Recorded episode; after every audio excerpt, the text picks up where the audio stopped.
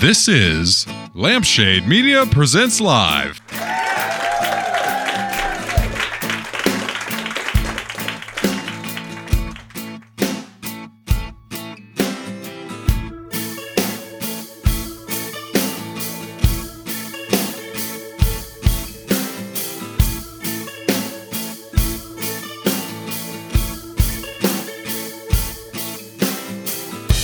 All right, welcome everybody.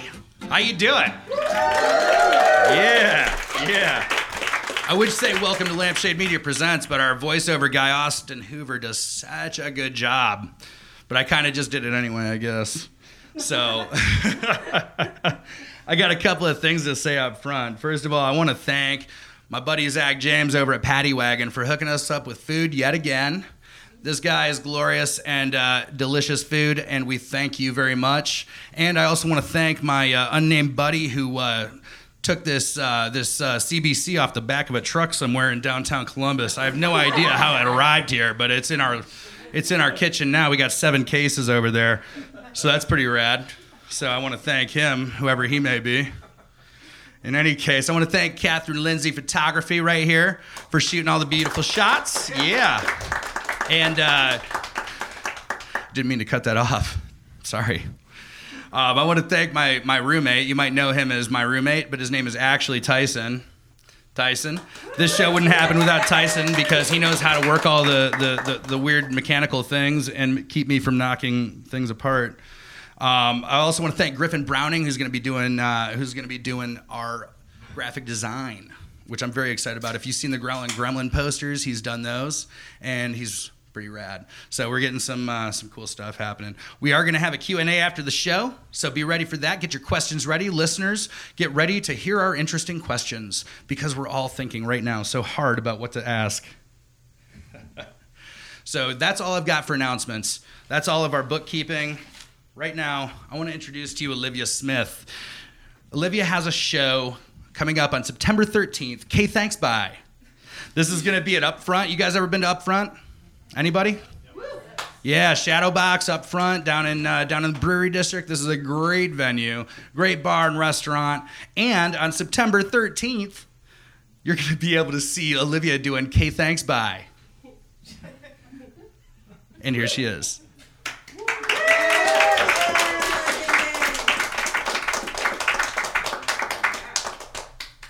Hello, everyone. This is so high up. Such a bad host.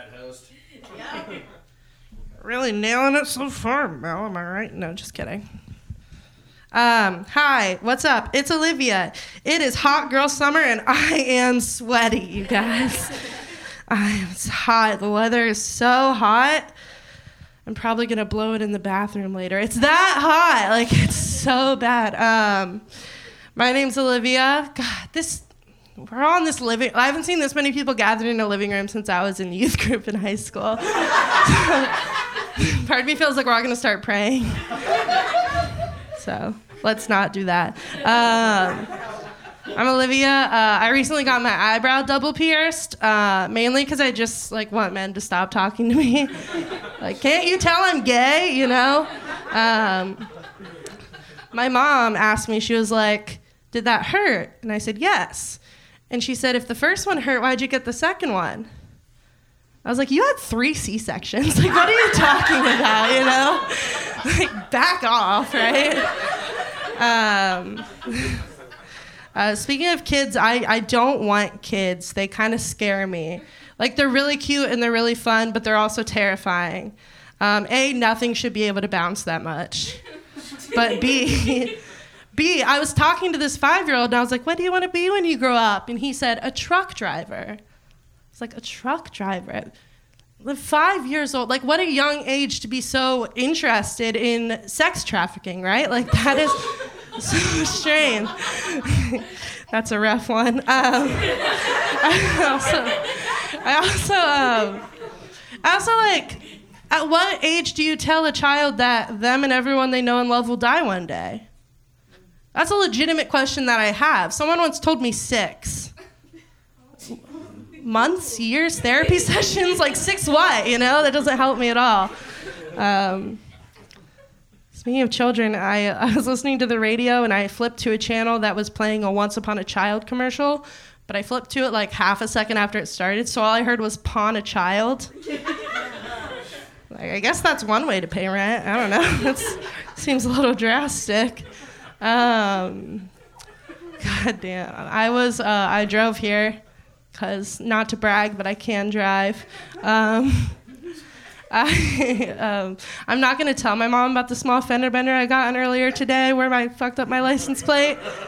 But my mom is in the audience, so she now knows about the small fender bender I got in this morning that fucked up my license plate.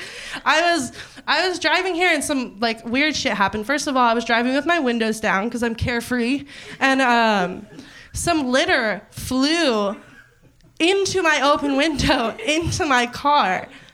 I'm sorry, but what kind of cosmic bullshit is that, right? Like someone else litters and now it's my problem. Now it's on my plate. Like, is this some sort of like God, like, I don't know, God punishing me for cheating on my high school boyfriend? Like, keep up, God. We're on good terms now, you know? God damn. I also I saw a couple weird things too while driving here. I saw um, I saw a license plate commemorating the War of 1812. Um, like what? Did you serve? You know, like why? Why do you have that?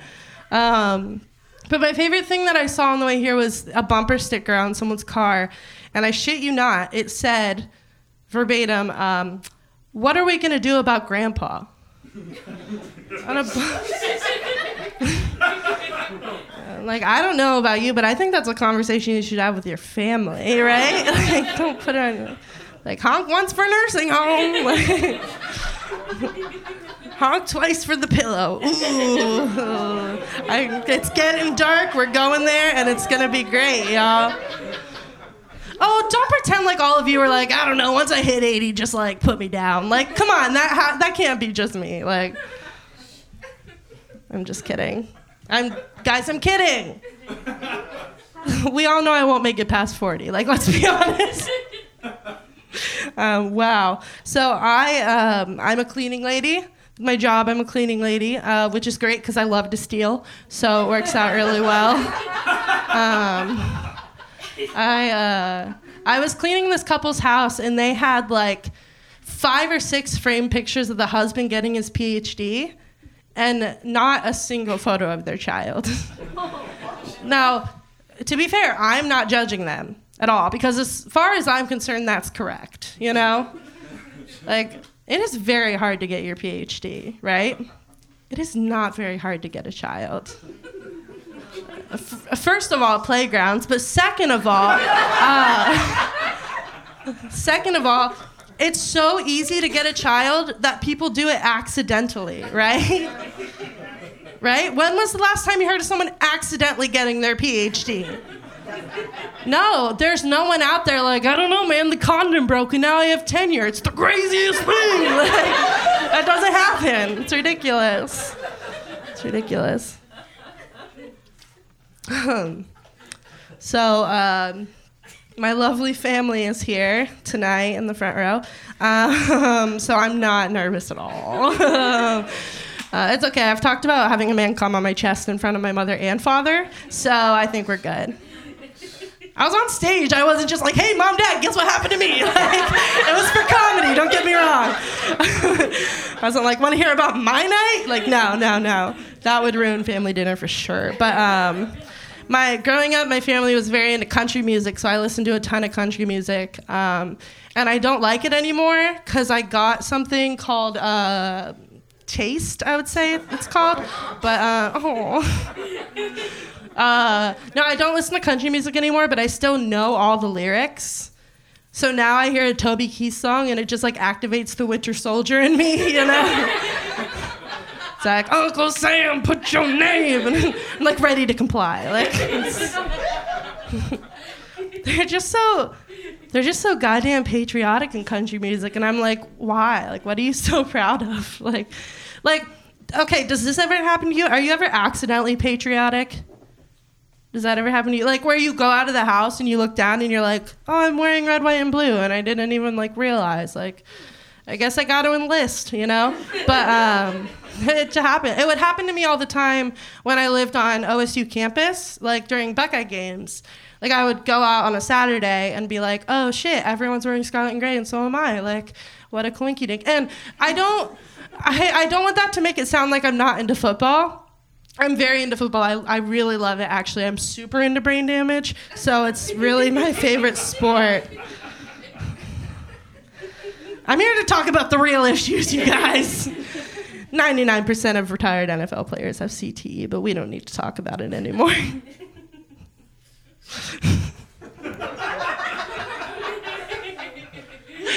uh, um, that, like, Buckeye Pride kind of, ast- Ohio Pride astounds me, I'll say. Like, Buckeye Pride, I'm like, sure, if that's your school, that's awesome. But Ohio Pride kind of confuses me. Now, this is coming from a girl who has the outline of Ohio tattooed on her body.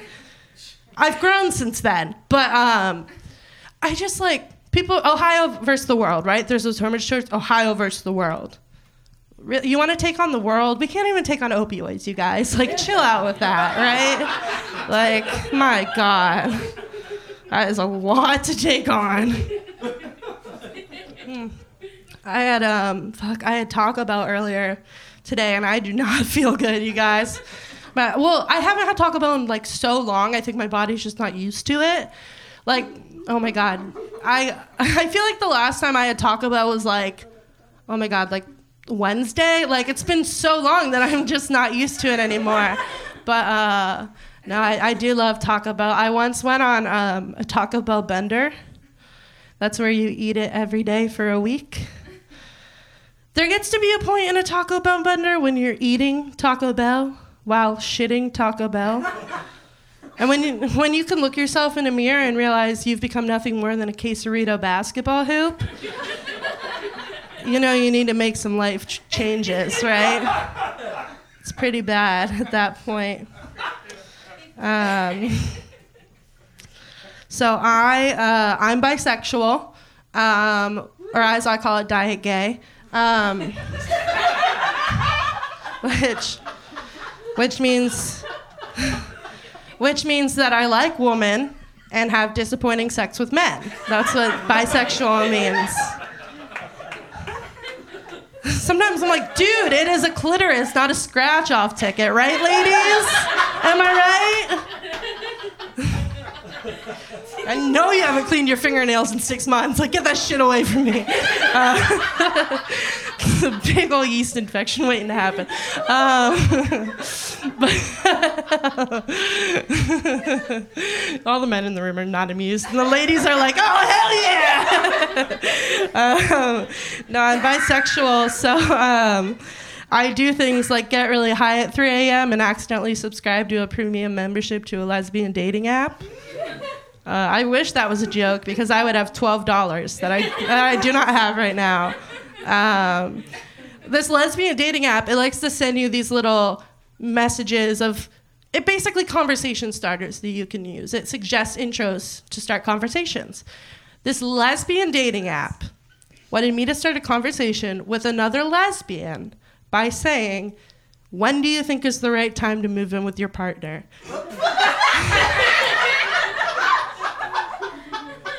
Jesus Christ, you guys. this is why stereotypes exist, right?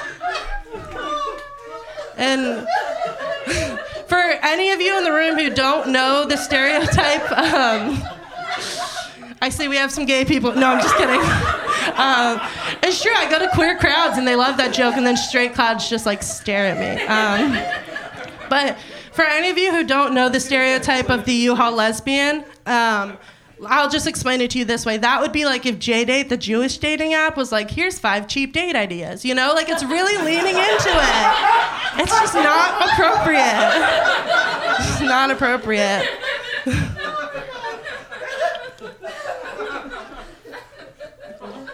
um, I came out um, as bi about a year and a half ago, um, which is funny because my best friend was like, "You've been seeing girls for like two years on Tinder," and I'm like, "We don't need to talk about that." Uh, my coming out story, like my the process of coming out for me was almost like, I guess like, have you ever felt too supported? You know what I mean? like I have the kind of mom who I could run a money laundering scheme and she would be like, she has always been so good at math, you know? Like, like sometimes I want her to tell me she's disappointed in me as like a palate cleanser, right? Um, like smelling coffee after a perfume, you know? Um, I, like, okay, so I told my two older sisters that I was bisexual. Um, I um, texted them because I am afraid of human interaction in real life. So I texted them and I said, Hey, I just want you to know I'm bisexual. And one of them goes, Oh, cool, me too. So, like, even my fucking sexuality is a hand me down, which is bullshit. Like, I just want to be unique, you know? the youngest of three girls, just look at me, damn it. Why do you think I do this? Um, I am um, not very good at romance, which I'm sure is a big shocker to all of you, but uh, doesn't work out well for me. I get very, I get very jealous pretty easy. Like I was dating this guy and. Um, he took me to this party, right? And he would not stop talking to this other girl the entire night, the whole night. As soon as we left the party, I dumped him. I'm like, I don't play these games, we're over. He was like, Olivia, that was a family reunion. But like, I'm like, I don't care if she's your cousin. I know you think she's hotter than me. You know, like fuck that. Um, I get you. I, I I get attached quickly. It's just like I have a whole lot of issues. Like I'll make out with some guy in the bathroom of a bar, and then walk out on the street and Google like how to open up a joint account. Like it's just too fast. I can't take it slow. Um, the worst thing to me about dating is the stupid advice everyone gives you, right? First of all, they like to say, uh, just wait. Just wait, and the right person will come along. Just stop looking. Which is like the only time in which passivity is considered a good advice. Like, imagine giving that advice to anyone in any other situation, right? Like, listen, I know you want this bone marrow transplant, but you're acting kind of desperate for it. Like, just relax and the right donor will come along. like hopefully before you're dead. like it's not it's not cute. Um, and the other thing people say is there's plenty of fish in the sea, right? You hear that all the time. There's plenty of fish in the sea. Do you know what else is in the sea? Billions of pounds of trash. And I am just. Apparently, that was a slow burn, but I liked it. Um, and uh, I am just an anxious little duckling covered in oil with a shopping bag tied around my neck, waiting for someone to come along with some scissors and some Dawn dish soap and some positive affirmation, right? I don't think that's too much to ask, personally, but apparently it is. Um, so romance doesn't work out for me, but um, you know, I do all right. Like, not to brag, but I did recently get chlamydia. So, that's right, I fuck. Uh, irresponsibly, apparently. Um, yeah, I got um, chlamydia, and people say that. People say, you know, the hardest part of any STD is having to tell all your previous partners to go get checked, right? I thought it was a very easy process. I made a group chat, and uh, it, it was just so easy, painless. Got it over with real quick. The reason that I um, got chlamydia, the reason I've been, you know, sleeping around so much, is because I recently downloaded Tinder. We all know Tinder, right? Uh, great app, right, ladies? We get the best messages on there. Am I right? Right? Uh, like this one guy messaged me and he was like, "You must be an elevator, cause I want to go down on you." And I was like, "Oh, that's charming." uh, so I was like, "Well, you must be a yeast infection, cause you've made me uncomfortable, and I want you nowhere near my vagina." Uh, this other guy, uh, in his in his profile, it said. Um, one hop this time, right foot, two stomps. And then it said, if you don't know where that's from, we can't be friends. I really saw this. You got, we all know that's from the cha cha slide, right? Like, no. Who was he trying to weed out, you know? Like, what kind of person? Like, is he just not interested in anyone who's ever been to like a sixth grade dance? Or I don't, I don't know. Um, Tinder's great. My favorite thing I've ever seen on Tinder though was this guy who, um, in his profile, said that he was anti-slavery. Yeah, I'm like, it is 2019. Fucking finally, you know what I mean? Because, ladies, it is so hard to find a good abolitionist these days. Am I right or am I right? There's just nowhere to be found. All the good abolitionists are either gay or taken, you know? Um, um, um, I'll do a couple more and get out of here. Uh, I was driving once again another fun exciting story from olivia being able to drive. Um, i saw this billboard and it said why not renters insurance? It was like a state farm billboard. And i'm like why not? Because unless you can play, pay for that shit in plasma like i cannot afford that right? Like, and what do i have to insure? Like i have two porn couches from the 70s and three vinyl records for which I don't even have a vinyl player, you know? like I like for to put it into perspective, my aunt and uncle recently lost their house in the California wildfires. It was terrible. They lost all their belongings, all their memories. It was horrible. Um, and if my apartment complex burned down right now, I would be out like 50 bucks and two cats.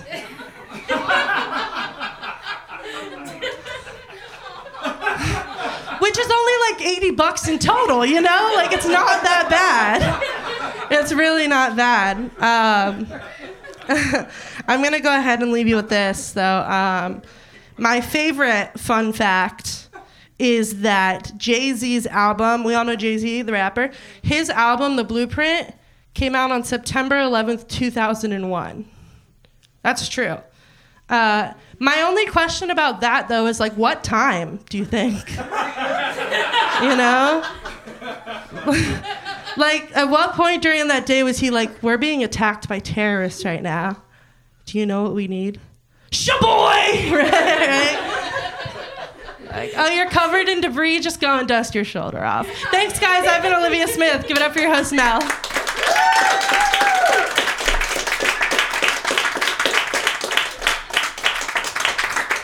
All right, one more time for Livia. Yeah.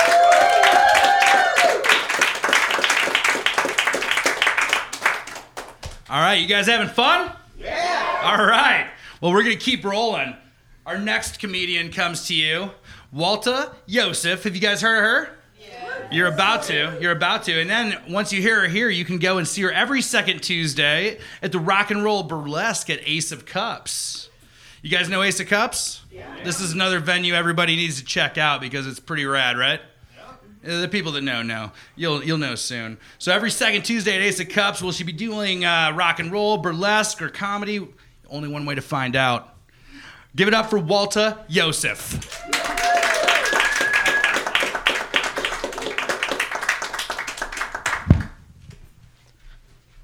What's up, guys? Woo! Should we get some food or some drink? Is everyone good right now? We're good. Okay. Um, so I've been thinking it's it's August right now. Do you guys remember the beginning of the year, January, January first? We made a resolution to be better to ourselves this year. How are you guys doing with your New Year's resolutions? Is what I'm asking. Same, yeah. My resolution this year was to quit smoking cigarettes, and I'd been doing good for some time, but then I bought a pack on my way here, smoked three already. I'm like, like fuck it, I'll try again tomorrow. It's still this year, you know. Um, and then I was thinking about that. Like once a year, we decide to better ourselves. We should be doing that regularly. So I've been coming up with daily resolutions for myself. So my most recent daily resolution was to not say something that I'll regret, not say something I will have to apologize for afterwards. Because I don't know if you know me, but I get drunk as fuck. and then I talk a lot of shit. and then I spend the whole next day doing damage control. And I'm like, I don't like that life. I don't want to be that person anymore. I'm going to be deliberate with my words, think before I speak, not say something I will have to apologize for afterwards. Okay, good. And then I went to the gas station to get a pack of cigarettes, break my other resolution, you know? Um, and then I handed the clerk my ID, and he looked at it and he was like, "Oh, happy birthday!" I was like, "Oh yeah, you too." Fuck. Fuck. Fucked it up already. And then I realized it's not even my birthday. What the fuck is this guy on? We're both fucked up. Um, and I, I have another ongoing resolution for myself. So I recently acquired a box of 100 condoms.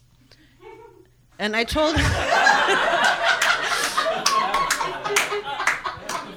that is the correct response.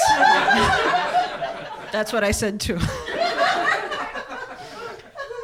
No, but I got a box of 100 condoms, and I told myself I would use all of them before I got into my next relationship.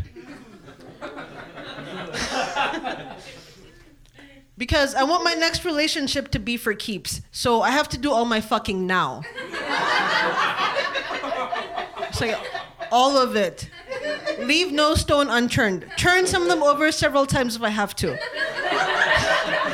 like fuck it, I'm taking this stone home.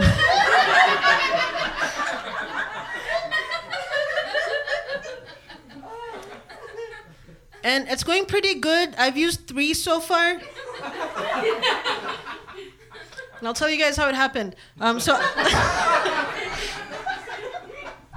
let me tell you what happened. So I was texting this guy, and we were gonna meet at this bar. It was close to my house. I was like, okay, good. So I went to the bar. I'm like texting him, and my phone was about to die. And so I was like, I'm gonna go home, grab my charger real quick, come back. And then I went home. I went upstairs to my room. I saw my vibrator on my bed. I'm like, that looks pretty good right now, actually. But like it had last night's cum. And I didn't want to deal with that, so I just put a condom on it. and fucking went to town.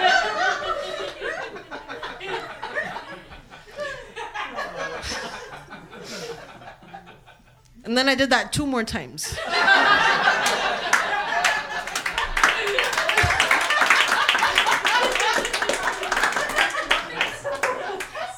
So I've used three so far. Operation 100 condoms is going great. I will update you guys when it gets to four. Might be a couple weeks. I don't know. um, so I troll the internet for sex because I'm a lonely person. And there's a lot of sex on the internet, so it's great. It works out.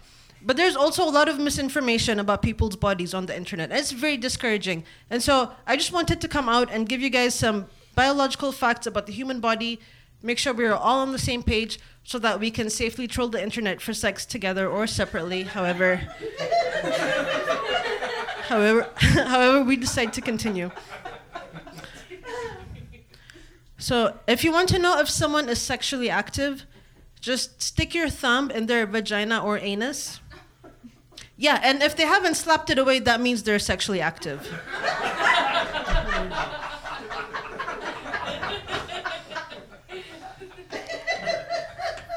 I call that the rule of thumb. it's rule of thumb. It's never let me down. uh, I have a couple more. Um, if you want to know how old someone is, just take a cross section of their genitals. Yeah, just slice that shit in half. you were correct when you heard me. just, take a cross section and then count the rings. that will tell you how old they are. I mean, you could ask them too, I guess, but but now we have other methods. Um, if you want to know how many sexual partners someone has had, just measure the length of the vaginal canal or the anal canal because it's a scientific fact that the vaginal canal or the anal canal elongates with every sexual encounter. It creeps up and up the spinal column until it fuses with the brainstem And this is what causes menopause.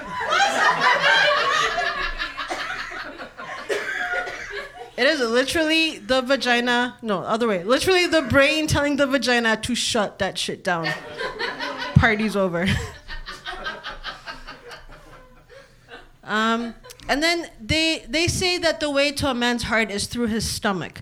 But I found a quicker way. I found a shortcut. I found that if you take a knife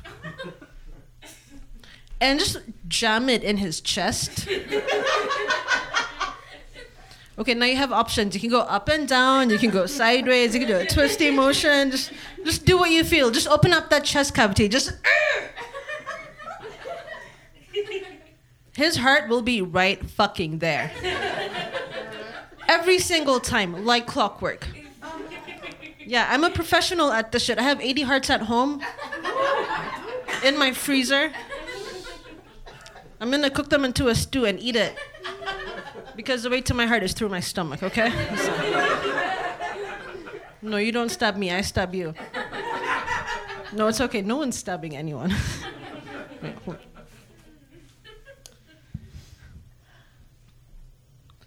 I feel like we should take the name Ashley out of circulation. There are just too many Ashleys. I have like eight Ashleys saved in my phone. I didn't think to ask for last names, and now I don't know who's who anymore. I want to hang out with my friend Ashley. I just have to guess, text someone, someone else shows up. I don't even recognize them. It's fucked up, okay? Like, what is the point of your name? It's to distinguish you from the next person. But now you all have the same name. That's fucked up. Okay, you guys don't think so. Are you guys all called Ashley? No, it's okay. They're just not here right now, but there are a lot of Ashleys. Sometimes I go to I, I go to a bar and I just yell, Mike.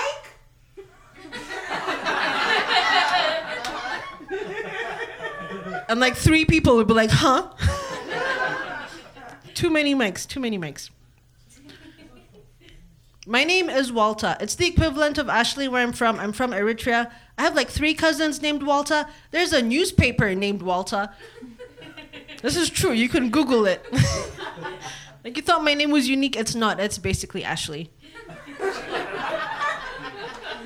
Hello, my name is Ashley.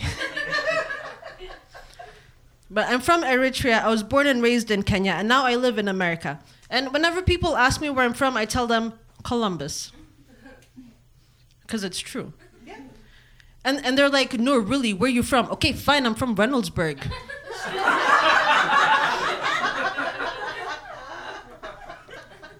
but then they keep pushing. And I'm like, okay, okay, fine, I am African. I'm fucking African. I am so African, I've had AIDS three times already.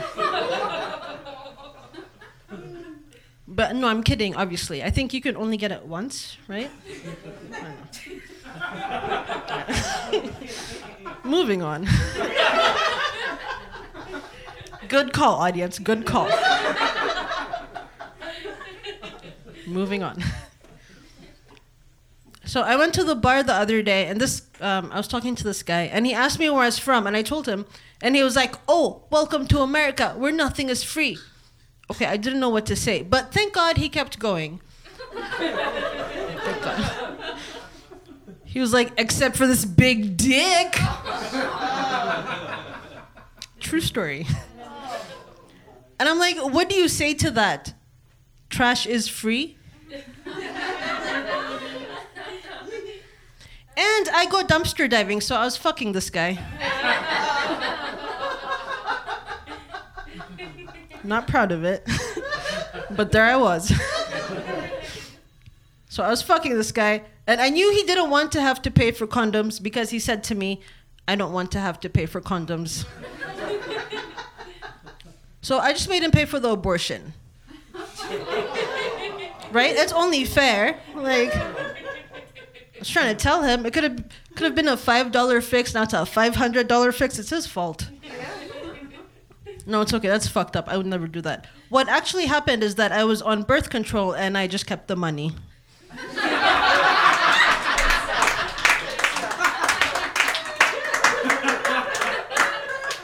Even more fucked up. Go big or go home. Fucking student loans are expensive. Anyway. Um, but yeah, um,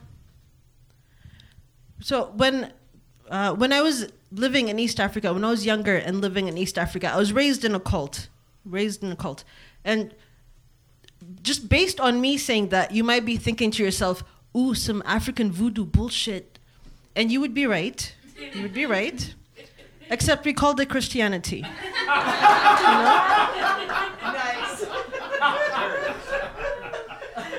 A rose by any other name, still a fucking rose. Um, yeah, so we called it Christianity. And like even when I was younger, I realized how absurd this shit was. And I couldn't wait to grow up and escape this controlling environment. And I remember one day I was watching TV and I saw these dudes on TV wearing white robes, hoods over their faces, burning a cross. And I thought to myself, oh shit, these dudes hate Christianity even more than I do. These are my people. Okay, and then I moved to America and very quickly lo- distanced myself from that idea. I'm like, I don't know those people. Um, but yeah, you grow and you learn, and I've learned. Um, so I was hanging out with my friend the other day, and she was like, and, and she asked me how I was doing, and I was like, oh, I feel empty inside. And she was like, you should take a walk. So I took her advice. I'm like, well, great. Now I feel empty inside, outside.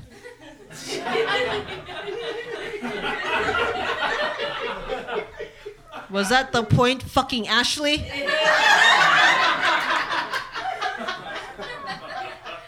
Her name is actually Ashley.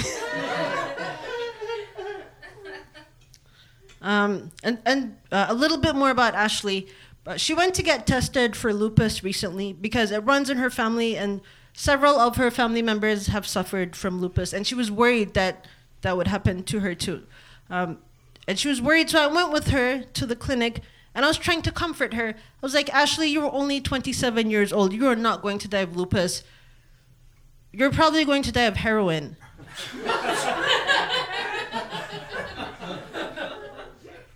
you should quit doing heroin if you want to die of lupus. Give lupus a chance.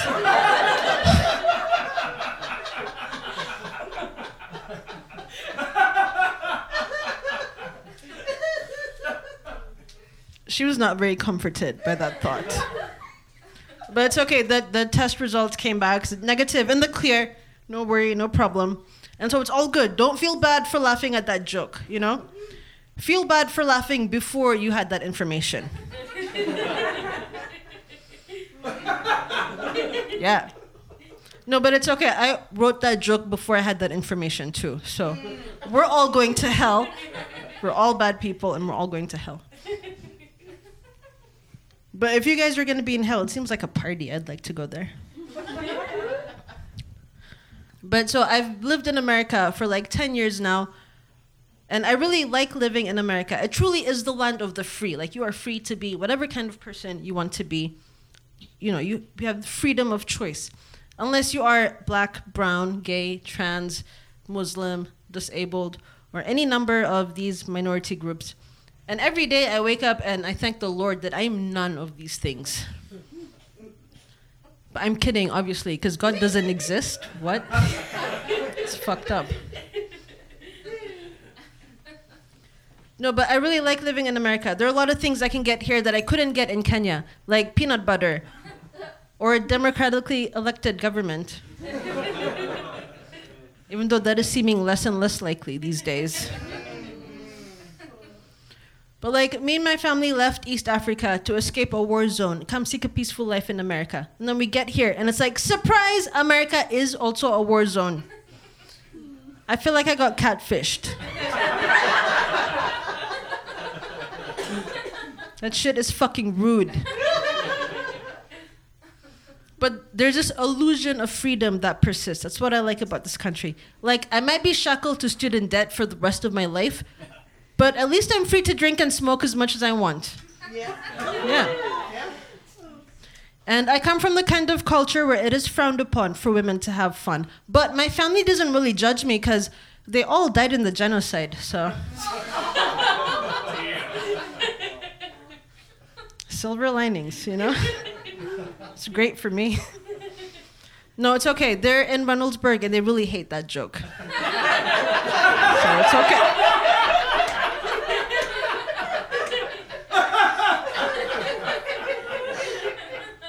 This is why they don't come to my shows. They're like, like, are you telling people like we're dead? Like, yeah. no, they're fine. They're fine. Um, no, but I actually quit drinking a couple months ago. Don't get me wrong, I still drink today. But I left my beer over there, yeah. But a couple months ago, I thought it would be a good idea to quit drinking. Not not for anything stupid like I got two DUIs or anything. No, it was it was for a real reason. For a real reason. One one night I got so fucked up that I put out a cigarette on my leg and I didn't realize until the next day. Like, do you know how fucked up you have to be to not notice that your own flesh is singeing? Seriously, does anyone know? Because I blacked out that night and I have no idea. no idea. and like, I'm too old to blame that shit on my parents, you know?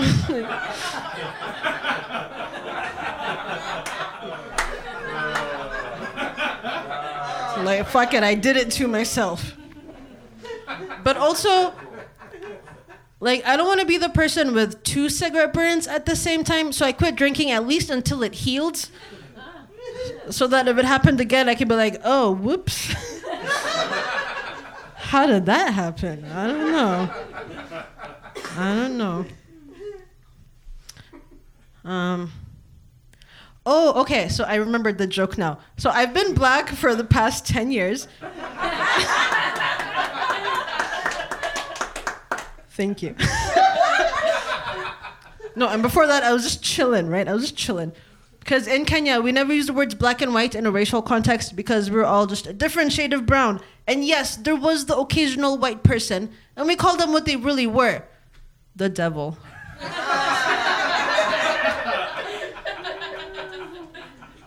I'm just kidding. We call them tourists. Call them tourists. to their faces, the devil behind their backs. And the police would beat them up and someone would film it and put it on YouTube. I'm kidding, that never happened.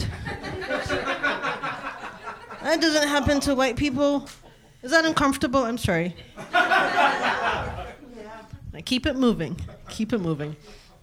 Um, so I've lived in America for the past 10 years. I've gained some insights into American culture. I've learned a few things.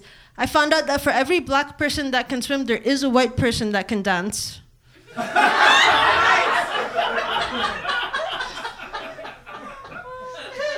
and I can swim, so at least one person here can dance. We'll find out later.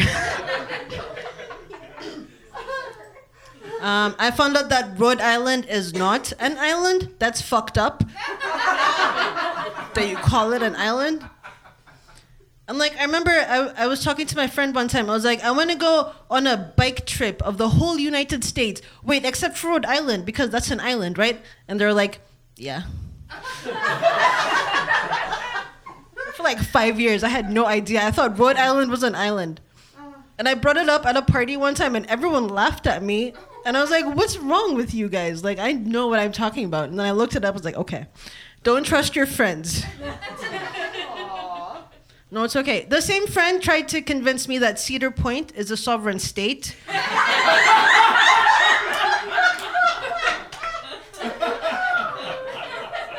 I'm like, no, I know your tricks now.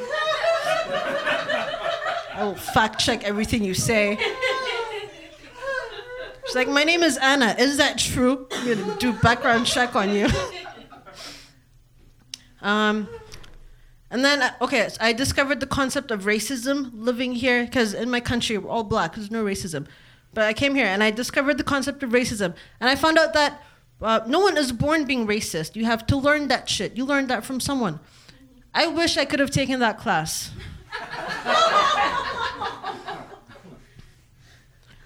I, I just recently found out what a kike was. Okay, hear me out. I thought it was a bird. I thought it was a bird. This is exactly the point that I'm trying to make. I wish I had taken that class so that I knew what not to say. I thought it was a fucking bird. Don't look at me like that. You all took that class. This is exactly the point that I'm trying to make, okay? um, and then I found out there's a place called Angola in Louisiana. I thought that was really cool. I thought it was a place for African immigrants to come together and seek some kind of community under a shared culture. And then I found out it was a prison. So I guess it is a place for African immigrants to come together and seek some kind of community under a shared culture. That's not even a joke, that's just something I found on the internet. um, and then I found out that the national animal of this country is the bald eagle. And it's illegal to kill the bald eagle because it's the national animal. I feel like they should make black people the national animal.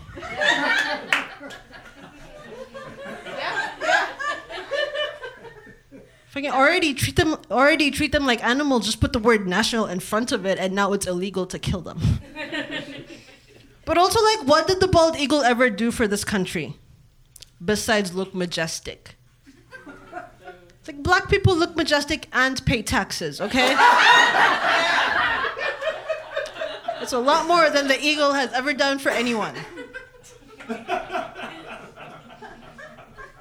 It just looks dumb and eats fish.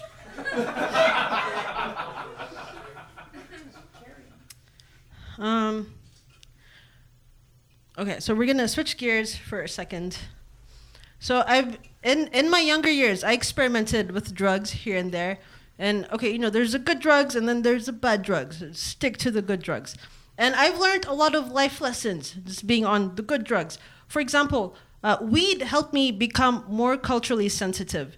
So I was hanging out with my friend Taiwanese Grace. It's important to the story that she's Taiwanese.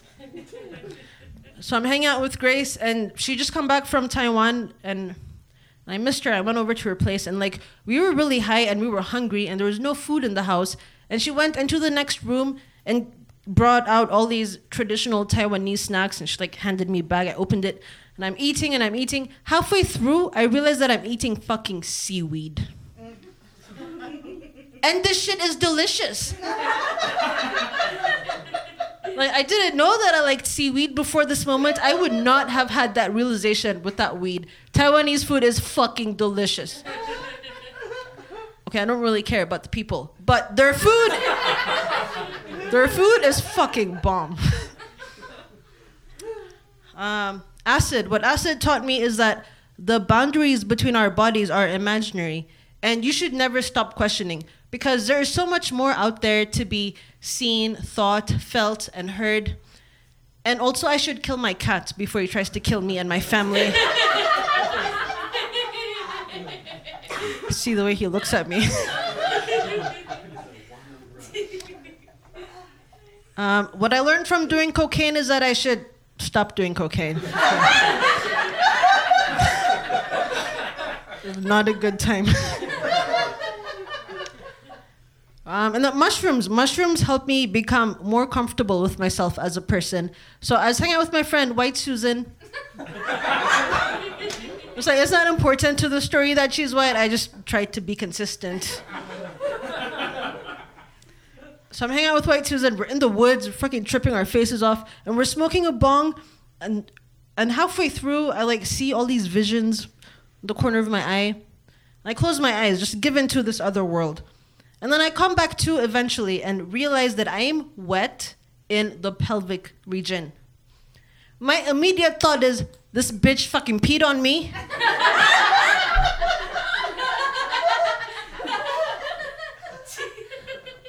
I'm like, White Susan, did you pee on me? She's like, No, I didn't pee on you. Why would I do that? I'm like, I don't know. Something happened. So like in the middle of this exchange, I see I see a butterfly and I just run to chase it. Just pee fiasco forgotten. and then at the end of the night, I'm at home, I'm getting ready for bed. I take my pants off. I'm like, I can't believe I peed myself. And I sniff them. It was bong water.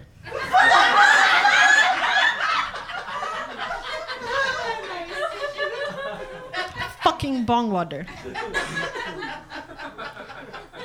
But like I thought I peed myself and I was okay with it, you know?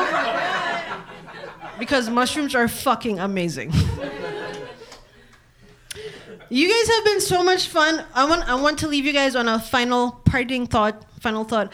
I want everyone here to remember that someone loves you very much, okay? Someone loves you. It's it's not me. but I'm sure someone loves you. Don't ever forget that. Thank you so much.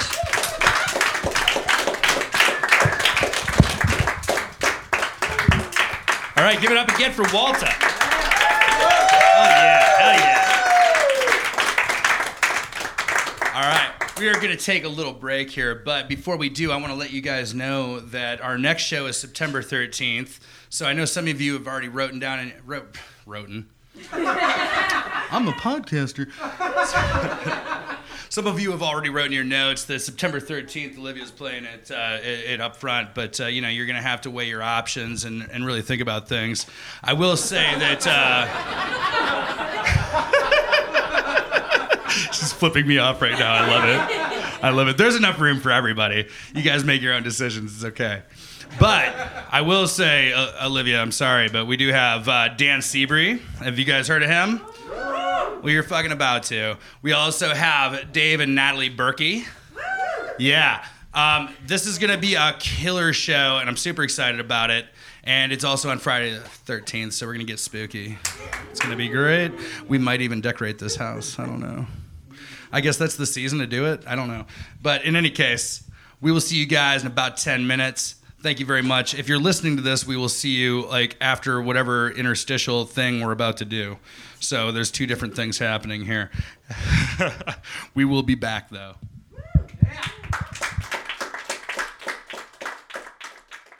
All right, welcome back to Lampshade Media Presents Live. All right, all right. All right, you heard Olivia, you heard Walter. We're about to hear this next performer. And if you don't know who he is, he is uh, kind of a local legend. We talk about it in the uh, in the in the uh, podcast interview. If you haven't heard it yet, you're you're about to. You haven't heard it yet because I haven't released it yet. I've listened to it several times. You're gonna fucking love it.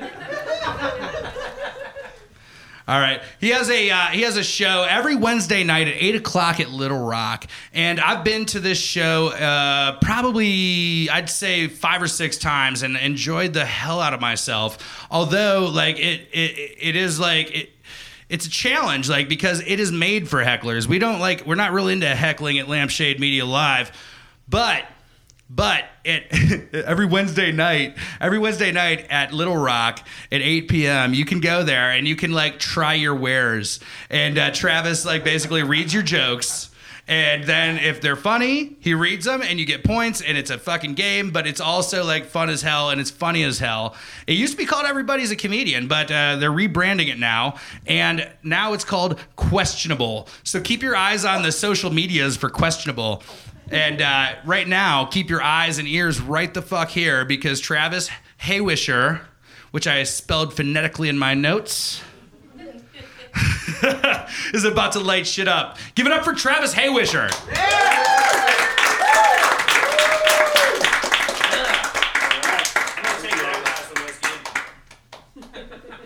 How's it going, everyone? Yeah! Thank you so much, Mel, for the introduction. This is going to be loud, so you guys are just going to have to deal with it. Um, thank you for the the podcast intro that sounded a little bit like Back to the Future. You don't know it, you haven't heard it yet, but when you hear it, you're going to lose your fucking mind. Marvin, Marvin. No, all right. I'm 39. Fuck all y'all. If you don't, if you're into Back to the Future shit, you can get the fuck out. You can go to the other stand-up comedy show down the street. Um, give it up for Olivia. Give it up for Walter. So good. Um, I'm going to start off by telling you guys something very real. Um, my parents are related. Yeah, for real. It's it's weird enough to say that shit at a comedy club instead of someone's living room. That's the truth. That's dead ass serious. Yep. There's a queer woman that opened up the show, and then a African immigrant white man still finds a way to stand out. Inbred as fuck right here. Yep. Seriously, I, not only is this the truth about me, but I've known this from a very, very young age. Like my dad used to crack jokes about it all the time. You're like seven years old.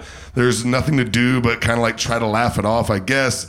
And uh, but I have. I've known about it for a really long time, and I was in uh, in my fifth grade uh, class. I think they put me in the uh, they put me in the gifted and talented class when I was younger, which now I realize I was just the dumbest smart kid. They didn't do really anything creative. They were just like, "Oh, this shit is really advanced." They're probably just like, "Holy shit, that guy knows every SNL skit by heart. He must be gifted." Um, so I go to this class, and the first project they give us is a genealogy project. They're like, we want you to trace your entire family history. And since I was in fifth grade, I didn't really think like, oh no. Now I take great delight in what happened next, which was me turning in my report, which included like photos of my ancestors, their gravestones, all this stuff. And my poor, poor fifth grade teacher, Miss Carol Thompson, she said, uh, I turned in and she goes, I think you made a mistake here. And I go, No, I didn't. I, I turned into George W. fucking Bush after the Iraq War. I was like, mistakes were made. Uh, I assure you, Mrs. Thompson, my research is airtight. This was not my fault. Uh, and the weirdest thing is when you get older and you're like, oh shit, this is something that everybody makes jokes about. This is something that is like a common theme. Like, ha ha ha ha. You know, your parents are probably cousins, like inbred. And I'm like, shit, how do I deal with this? And I, I remember when I was in my early 20s and I thought about it, I had this moment of reflection, and I was like, okay, this is something that everybody makes fun of. Uh, inbreeding is obviously not great. Certainly not recommended. And I was like, and I went through this whole very like kind of like process, and I was like, wait, but my parents are second cousins, and they got married and they had me, but that can't be bad because I'm awesome. So you see, Mel's living room. Whatever the fuck you think inbreeding causes, it's way worse.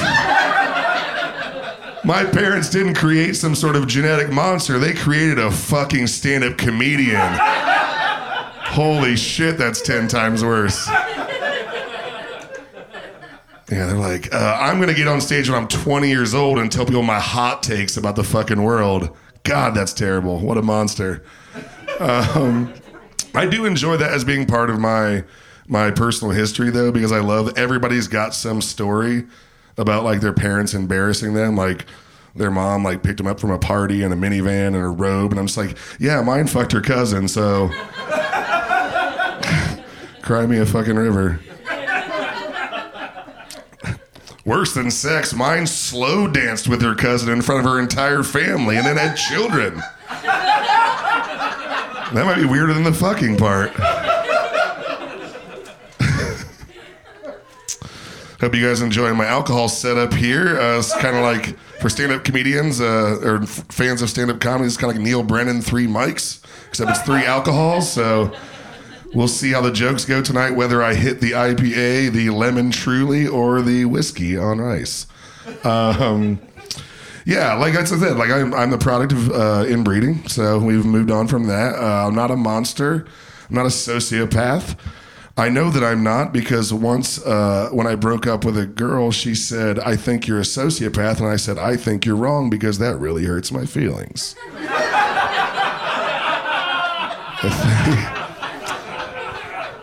Probably the wrong time to get scientific. I think I was just a dick to you.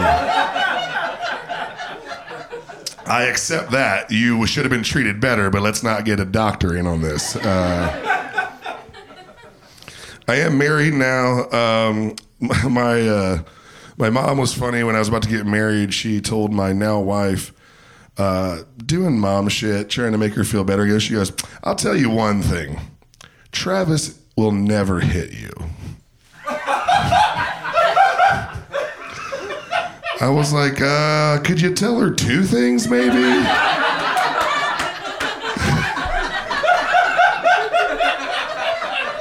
She's already seen me cry at two episodes of Great British Bake Off. I think she knows that already. Maybe tell her that my credit score is on the way up, something to give her some hope.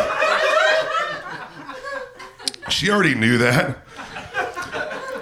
I used to be engaged before her, and once we get me and my fiance got into a really terrible fight in the middle of the night. We were both kind of drunk, and I stood up, like jumped up like a fucking wrestler on the bed, and I was like, "Fuck this!" and just curled up the comforter and threw it against the wall. And I don't know if you guys know the dual look of disappointment on a woman's face when she's like, "Okay, good, uh, I'm not in danger, but uh, also this man will never be able to protect me." Uh, in, in his greatest moment of anger, he balled up a 200 thread count comforter, threw it against the wall nearby, and watched it just slowly, non threateningly slink down to the floor. I had no idea what to do after that. Oh, I'm going to be 40 years old in one month. 40 years old. Yeah. Uh, I'm not scared of 40 because I'm a 39 year old comedian locally, so it means every time I do a show, some dickheads up here being like, I'm about to be 30 next year, and I have to wear that. It's always so cute when the comedians are like, I'm about to be 30 and I'm just gonna be so terrible. I'm like, yeah, come to me when your booty call just died. That's what 39 is. That's what happened to me last year. You have no idea what to deal what to do with that situation. I know. What's the oh my god? I don't know. I don't know what the oh my god is, but I bet you we're on the same page. I'm hoping that you're reacting the way somebody did the last time I told that joke. They're like, "Oh my god!" And I was like, "She didn't die in my arms. It was 11 years ago." It's not like, no, yeah, it wasn't like that. It was just someone I was friends with and we used to fuck. And then later she died, and I saw it on Facebook, and I was like, ah, what do you do? Uh, we weren't strangers. I guess I could go to the funeral. Maybe try to keep your mouth shut. What would you say? You're like, oh, she was super chill girl. She loved brunch. I don't know. Uh, I don't.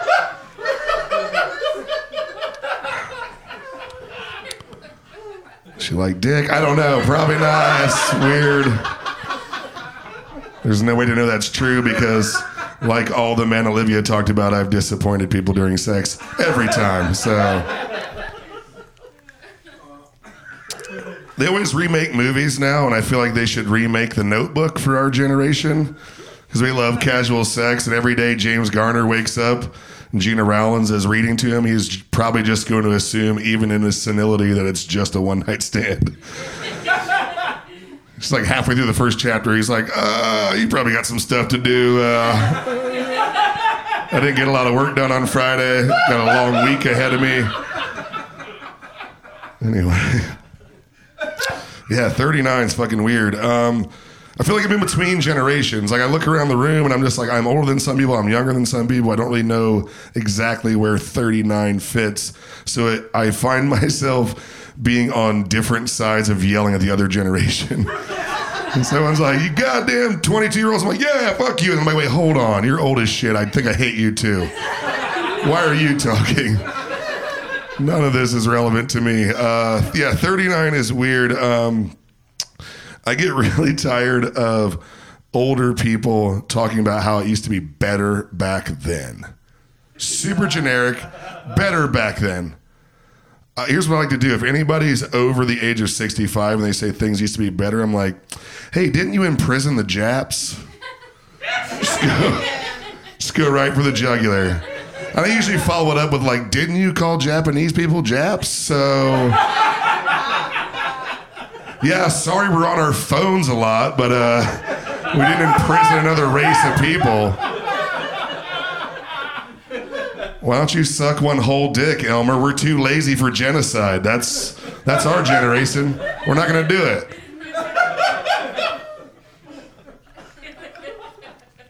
This dude on Facebook, I'm so tired of this whole like trope, this whole meme of just like, you know what, back in the day, I used to ride my bike until midnight and my parents never locked their doors and I drink Pepsi all day and I killed my friend and I don't know, whatever the fuck weird fantasy about what it used to be back in the 80s. Like they're watching Stranger Things and snuff porn or whatever the fuck goes together. And they're just like, we did that and we turned out fine. Did you? Did you? It's Thursday at 2:45 p.m. and you're on the internet talking about how things were better before the internet. Fuck yourself. It's usually the person that I end up getting into a political argument with on Facebook before I realize that I'm arguing with a photo of a motorcycle. That's, about a 92% chance. 92% chance if someone has difficulty going with chosen pronouns, at least one of their first three profile photos is of a vehicle. You can call that a stereotype if you want, but that's pretty true in my experience. Ooh, that's a white claw. Yeah, there we go. All right.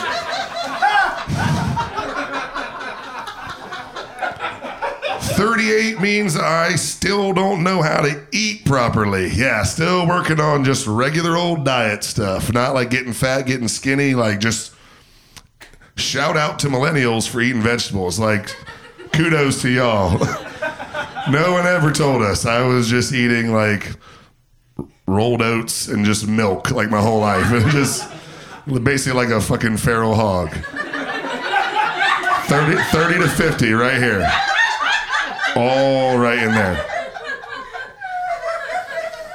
That's how bad it is. Like somebody the other day said, "Oh my god, I got diarrhea," and I was like, "Oh, that would be terrible if you actually had to get diarrhea and you stopped having it at some point." Like, oh, this is something that has afflicted you versus like that's just the way you shit. So you can learn something from millennials to eat vegetables every once in a while.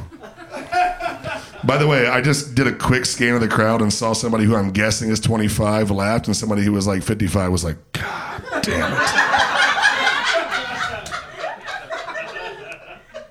George Carlin never talked about diarrhea. He's goddamn 39 year olds.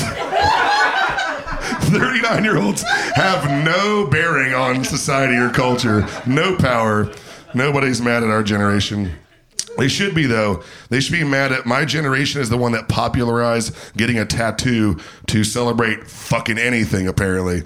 Just getting a tattoo whenever you want. I have no idea how anybody felt like they were so eternally cool at 18 years old. They're going to commit whatever they're into to their body.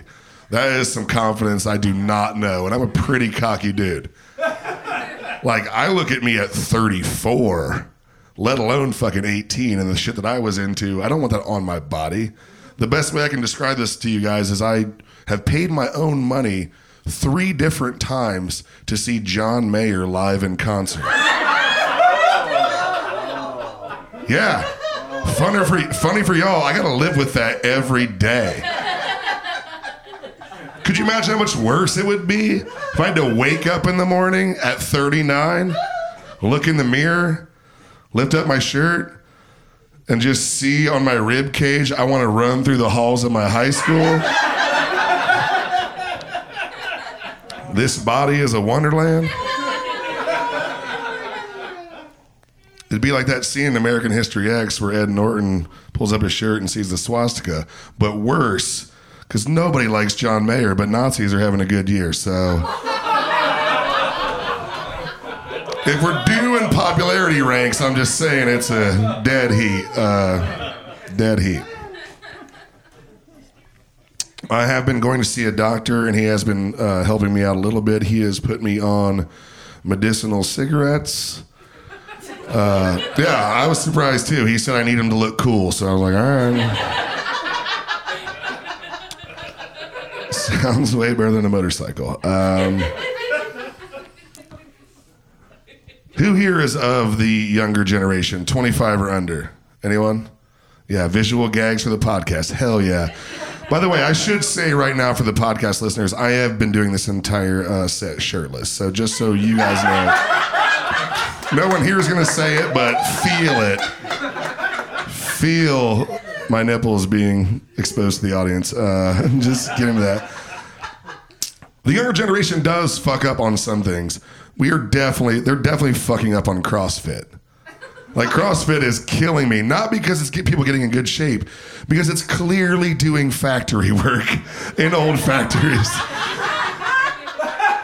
There's a goddamn 65 year old guy on the news being like, they shut down all the factories, and some dickhead in Upper Arlington's like, I pay to go do factory work every Saturday, and then I go get a latte.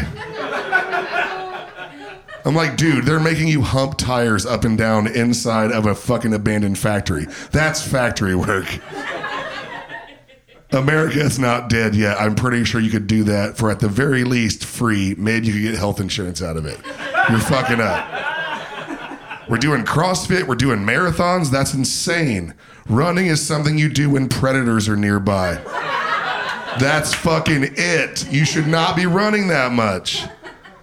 All my white friends who do marathons, they always tease me because I like sports. They're like, oh, what, you watch the Browns? Are you on the Browns? Like, oh, the Browns ruin your Sunday? I'm like, first of all, no, they don't. And second of all, you're willing to shit yourself in front of a Panera bread for a medal and some free yogurt. That's way worse than sports.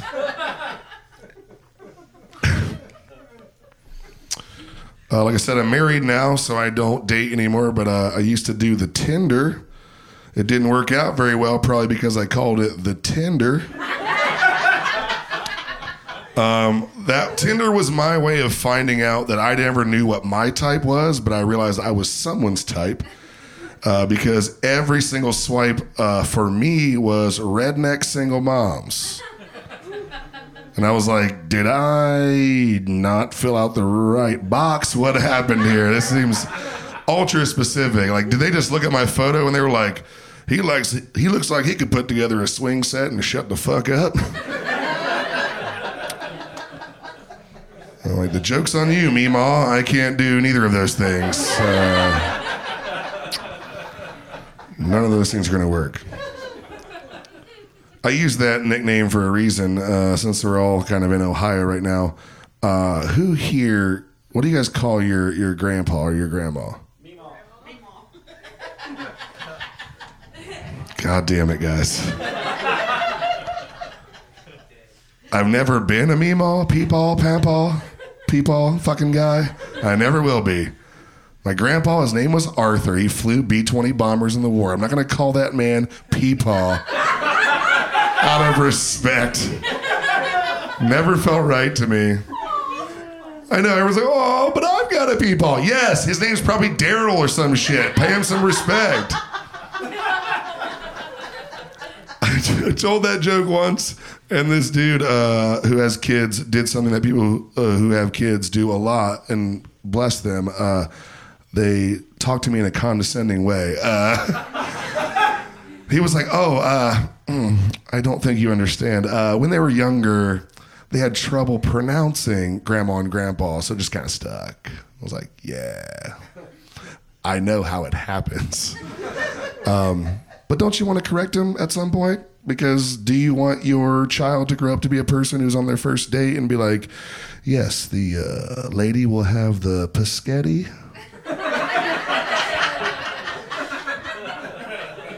Yeah. Kids' speech impediments are adorable, not when they're fucking 29.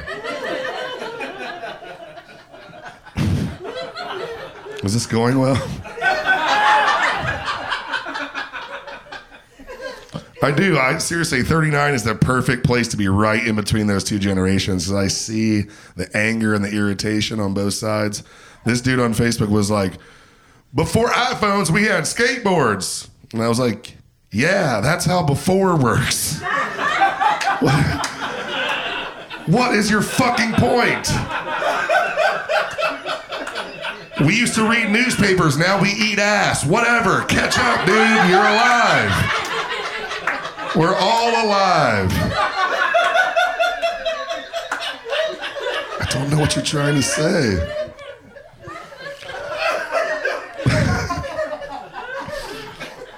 My favorite one is the uh, the trope of uh, you know what's wrong with this country is everybody gets a trophy. Do you guys agree with the everybody gets a trophy idea? Yeah. Think that's ruining us? You think so? Do you really?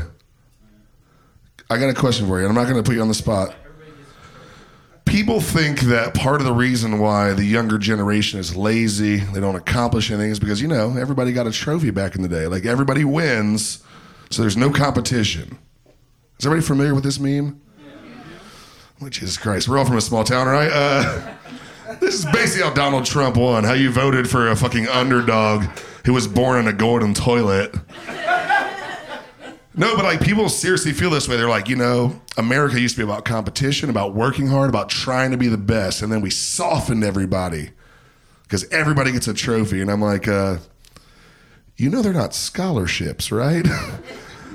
like, did you guys play sports and do you know debate and you know all that type of shit? Like, you get medals, you get trophies. Do you currently own them? that would make you a psychopath if somebody you went to somebody's house and they're like, yeah, anyway, like, oh, we just got like a KitchenAid mixer. It's super dope. We can make like biscuits. We can also do this. Like, anyway, um, here's the Stingrays from 1997. Sure, you probably read about it in this week newspapers. Uh, what is wrong with you? Like, who here played a sport and got a ribbon or a trophy for something? And at the end of that, did you think like I'm the best soccer player that's ever lived? I was there. I knew I fucking sucked at baseball. How stupid do you have to be to not realize that like it seems like the point is to run around the bases and I'm just sitting down eating gummy worms. Your if your trophy taught me when I was 25, I don't have to try. That's on the fucking parents, not the trophies. I didn't show up at Ohio State and I was just like, hey, uh, 1996 youth soccer, uh, Stingrays, read them and weep, bitches. I'm an engineer now. It doesn't count in the adult world. The only people that are mad about third graders feeling nice for 18 minutes on a Sunday are dudes in their 50s who never got a fucking trophy for anything. So let's end this. Let's end this charade. Give them what I assume they want, which is a Joe Montana football card collection, filling up a Trans Am. I have no goddamn idea what they want. Do you want us to make a sign that says best pussy eater in the tri state area? You can hang it over your desk at Napa Auto Parts. What do you want, Greg? With two G's? Or Jeff with a G, I'm assuming? Tell us what you want. Let our, let our fucking 22 year olds be happy. Why are you so mad? Um, I had a dude the other day who was like, uh, and this you're gonna love this one, so we'll just we'll, we'll give a moment for it. He was like, "Hey, I got a question. Just because I'm conservative means I can't like art?" And I was like, "Yeah." You, dude. That's not for you. I don't know what to tell you. You get the money, we get the art. You get Donald Trump, we get Donald Glover. We'll take fucking Danny Glover too. Why are you mad? Rent wasn't called landlord for a reason. You don't get to have everything, man. Fucking idiot.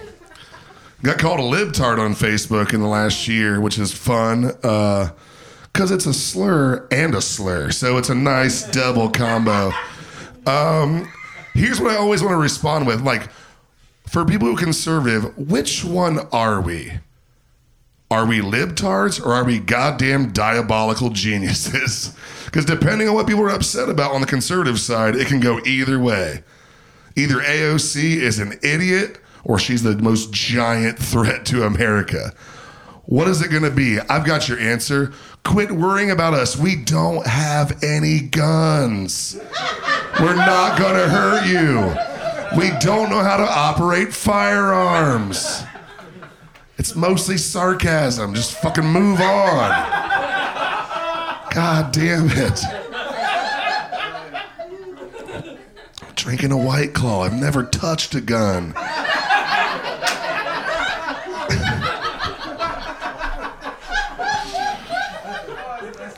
Some dude called me a big liberal pussy on Facebook, and it was the nicest thing anyone ever said to me. I still bask in that daily. Yes. Uh, I know I keep talking a lot about Facebook, but that's where I mostly interact with conservative motorcycles. So uh, there's a bit of a language barrier because uh, they're a vehicle and I'm a human with uh, empathy. So it does get tough. Um,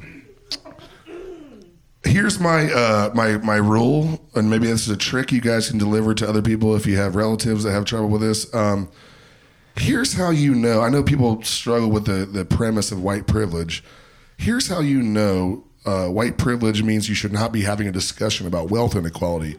Uh, and it's just one question. It's a one question quiz. Uh, do you own a horse? And if the answer is yes, then shut the fuck up.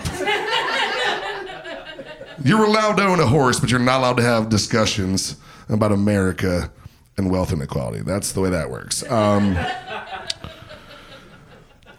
I try to do my own part to battle white privilege. Um, I try not to whistle in front of minorities. Uh, look, I'm not saying it's a rule y'all should have. I just mean like. I feel like if I walk into a room and I'm the only white person, I look like this, I'm dressed like this, I'm just going, it's fucking cocky. It just does. It's not a good look. And maybe that's my own white insecurity, but I feel like people of other colors are just like, I fucking knew it. They're goddamn whistling all day. I'm So happy. Everything's so great for them.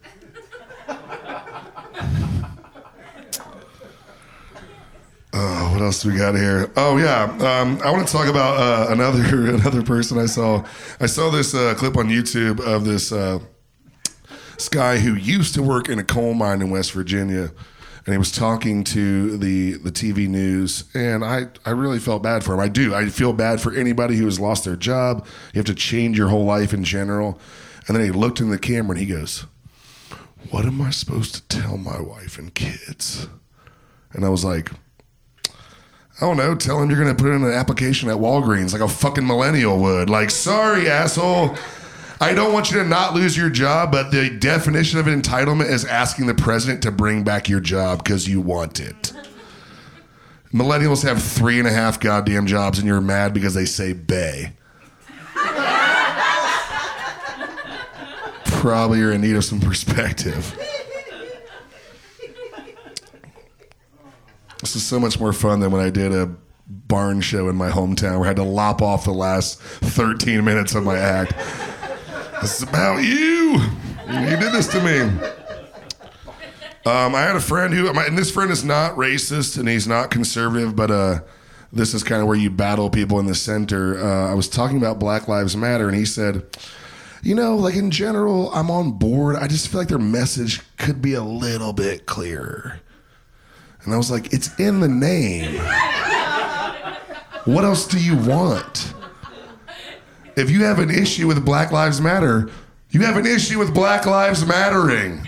That's pretty easy to figure out. What could be more controversial? Koreans love to bowl? I don't know. What organization? What are you upset about?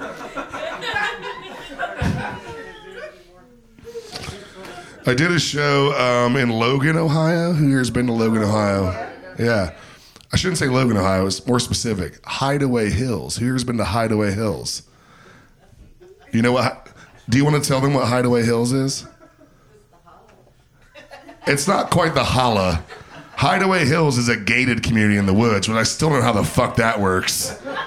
I'm like, I could just drive around it. Uh, I feel like it's like it's like for rich people in Columbus they are like, I'll summer in Hocking County. And uh, I went and did a comedy show there once at the uh, the Shelter House restaurant bar. It's kind of in the center of this community. And honestly, I shouldn't make fun of it. Everybody was super lovely, but there was one dude. There's always one dude after a comedy show that's just like, I don't know. He feels like that's his shot to like play one on one with Kobe. Except I'm not Kobe. I'm like fucking Shaq's brother, Derek. He's like, you know, people think I'm kind of funny, and now he's gonna face off with me, and I'm like, no one wins here, not me, not you, nothing. And he came up to me and he was like, "Hey man, uh, can I tell you a joke?" And about, I'd say four seconds in, I realize it's a black joke, and I was like, "You can just shut it down right now. That's not for me." And his response, uh, in the modern world of racist, I gotta say, was like almost artistic. It was, oh, the racism, and he goes, "I said, hey man, that's not for me," and he goes, "Oh, my bad." It's because I'm racist.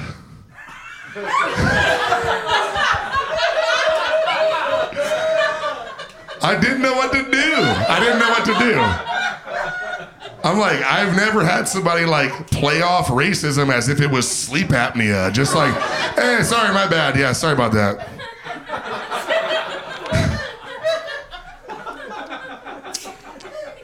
But now I know what that guy sounds like when he snores. It's a juice, juice. That's some sound humor for you. um, I, uh, I.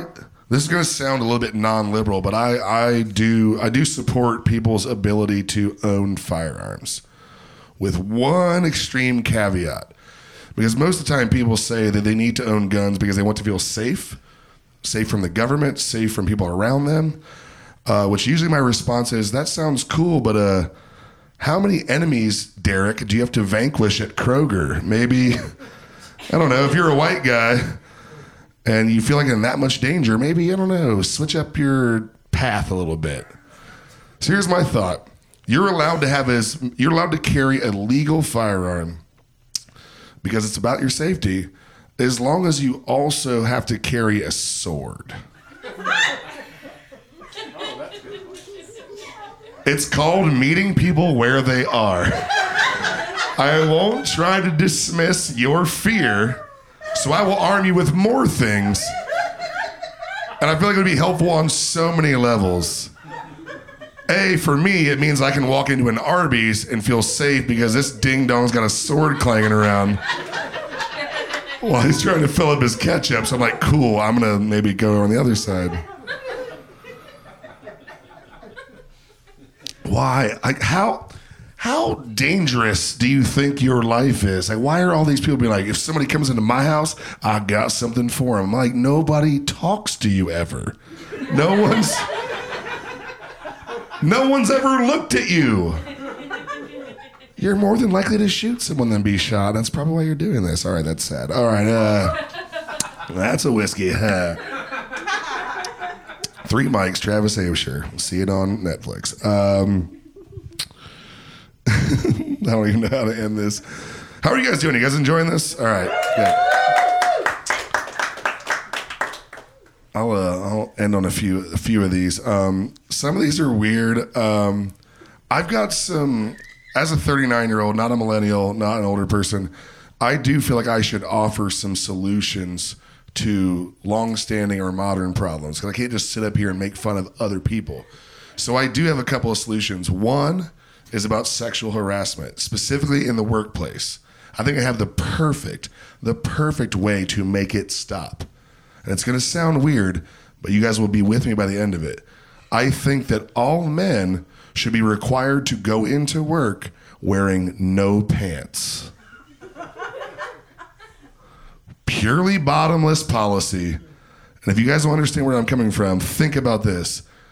What dude, even the most confident Don Draper wannabe, could get by with his stupid, like, hey, I hope you had a good weekend. Oh, you look good, with his dumbass dick hanging out? no pants, no underwear just some guy named Kevin leans on your desk and his stupid, flaccid ball sack just brushes up against your desk. He can't, he has no confidence. He can't do anything to you. Sexual harassment will be gone by Thursday. Friday, every woman can put on a Hawaiian shirt, ask for a raise, and say, fuck you. We're winning now. Now, if that doesn't work, I want to go to my second option, which I want to see, which is when a man sexually harasses a woman, there's just an alarm goes off and everyone goes down to the parking garage. We pull out an eight foot basketball hoop and the woman gets to dunk on that man. That's the only, I think that's the prime embarrassment for a modern man. Just like a people from other businesses will come around, just like, dude, Sheila's gonna dunk on Travis. All right, cool, yeah, just get it to whatever level is good for her. And so I think it makes sense. Told you I had solutions. Um, I also uh, maybe it's not the one to do. Does that make sense? Yeah. All right. Uh, I do believe that we should be teaching our daughters and young women to be whatever they want, except for princesses, because that's not real. Uh, I feel like if we're going to teach girls that they can be princesses, we should be more realistic and say like it's more likely to be a prison wife. Uh, I don't want either one of those things. Is my point. There are still women that write letters to serial killers in prison. We don't know how they got there. Was it frozen? I don't know. Well, you make the call. Could be. I'll leave you guys with this. You guys have been amazing. Round of applause for yourselves and Mel, Lampshade Media. If you couldn't tell by now, like I said, uh, I'm a big liberal pussy from Western Ohio. I grew up on a hog farm. I Have a bachelor's degree. Uh, I have uh, empathy, so and a conscience. So that's how I figured out my politics. Uh, that's me. Um, I love that uh, most of the racism that I find comes to me via social media. And there's this weird overlapping Venn diagram of the amount of people who say problematic shit and also send me requests for Candy Crush and Facebook games. It is nearly a fucking eclipse. It is almost one circle. Um, so the last time one of those people sent me an invite uh, for Farmville, I didn't say no. I said yes, and then I proceeded to build a mosque right in the center of that bitch. That's it for me, everybody. Thank you so much. Give it up for everybody you've seen tonight and yourselves.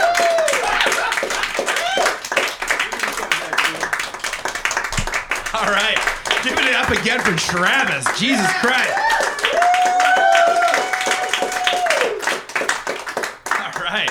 Hey, remember to check out Olivia at uh, K Thanks on September 13th and up front, and Walta at Second Tuesdays at uh, at Ace of Cups, and Travis every Wednesday at 8 at Little Rock because these uh, these motherfuckers are killing it out there. Right now, what we're about to do, and I'm very excited because I am now good and whiskey drunk which is completely on brand for me. I, I, held off until the third act, and I'm very happy with myself about that. I have self control. But right now, I'm going to relinquish all of my self control and give it to all of you. All of my self control. You can do whatever you want with it. No, seriously, ask all the weird questions you got. I know you've been thinking about them. I know you've been thinking about it. All right. All right, we are about to do some Q&A. You guys ready for that? All right. All right. I'd like to welcome back to the stage Walter Yosef, Olivia Smith, and Travis Howisher. Hey, Wisher, god damn it. God damn it, I even wrote it phonetically. Well, you all know I'm already whiskey drunk, so I'm going to call him whatever the fuck I want, really. So, here are the rules of Q&A we have we're going to get rid of this mic stand it is no longer necessary at all because what we have here you've, you've heard of this uh, you know you pass an item around and you're only allowed to use it or you're only allowed to talk when you have the item again whiskey drunk um, this microphone is the talking stick if you're talking without the microphone it is all worthless to me and i don't care about you and i'm actually annoyed by you so anyway i'm very i'm yeah i'm very harsh very harsh. I just want to drive the point home, you know. But in any case, in any case, I have a question because we were talking earlier on the patio about some awkward. Uh, uh, uh, experiences with doing uh, stand up. So I'm going to start with Travis because he's already so hot and on fire from his set. What is the most awkward? And by the way, before I finish this question, you're all next. Okay. the pressure's fucking on, all right? Have your fucking questions ready. Jesus Christ. What are we doing? Anyway, Travis, what is the most awkward comedic experience you've had? Uh, most awkward ever. They're all fucking awkward. Um, probably the, probably uh, doing a house show where we were we were booked we were booked by uh, we were booked by a friend to go do comedy at her sister's place. We thought it was her place, and it was a pool party at her sister's house. And we showed up there like ready to roll on a Sunday afternoon, and we were doing Jello shots, and there were kids everywhere. And I said, What should we do? And she was like, You just do what you do. and the way she said that should have indicated to me that uh, I should abort entirely. But I didn't because we got paid. So the day ended with um, all of us doing comedy nearby the diving board, and then one of our comedians pushing it so far that another random person in the house said, You're done in the middle of his set, he said, "You're done," and this was his response. We couldn't hear the other person. He said, "What? I'm done? Oh man, do I still get paid? Cool. I gotta pee." And then he cannonballed into that person's pool. Which was amazing enough, but it also is not like how it happens in the movies where like no one was like, hell yeah, and they jumped in. No one moved a muscle, so he just kind of like paddled really softly to the edge of the pool and then got out. And then we and then we ate some barbecue and then we got in our car and we went home. Yeah, do it up, Walter. Do it up. The most awkward comedy set. Yeah, place? yeah, doing stand up. Okay. Um, I went home for Thanksgiving, or I went to see my family in Michigan. It's like extended family, and like my mom is a big fan of my comedy. She won't come to my shows because you've heard my jokes. my family doesn't come to my shows, but my mom supports me from afar, and she told her relatives, it was like, "Oh, my daughter does stand up," and they asked me to tell a joke, and and I was like, I don't think it's family friendly. And they're like, No, we're we're all adults here. I'm like, that's not what that's not what it's about. Like They always say that, and it's never true. they're like, Do you have any videos? I'm like, Yeah, but you guys are hidden from it. And they're like, Tell us a joke. Um, I don't remember which joke I told, but like I don't I don't think I have any clean jokes, but like that's not like it's not like clean or dirty. I'm just like this is m- what I think about, and so like I just told them a joke and like and just like very polite faces. They're like, oh okay, that's funny. Huh? Invite us to your next show. I was like, I'm not coming to Thanksgiving again. Hopefully they, they don't see this. Pass it on. Oh, sorry, Albert. Um, the first ever open mic. An open mic is basically where you go sign up and do comedy. Um, the first time I ever went to an open mic, I walked on stage, sat down in front of the mic, and some dude in the audience yelled, "Titties!" so, and I was like, "What the fuck am I doing with my life at this point?" I was like, ride with a girl, so I was like, penis! Like, what is the joke? And and that was it. That's how you know you're home. I felt it home. I was like, All right. Who's got who's got a question? All right, we got to Angelina, you are you are closest to me. Ben, I'm gonna I'm gonna hit you up next. About to create the most awkward moment in comedy. This question is for Olivia, and I was just wondering uh, what your favorite form of biphobia is. Oh boy, here we go. my favorite part of biphobia is the fact that like you wear them on your nose and you can see both far and close. so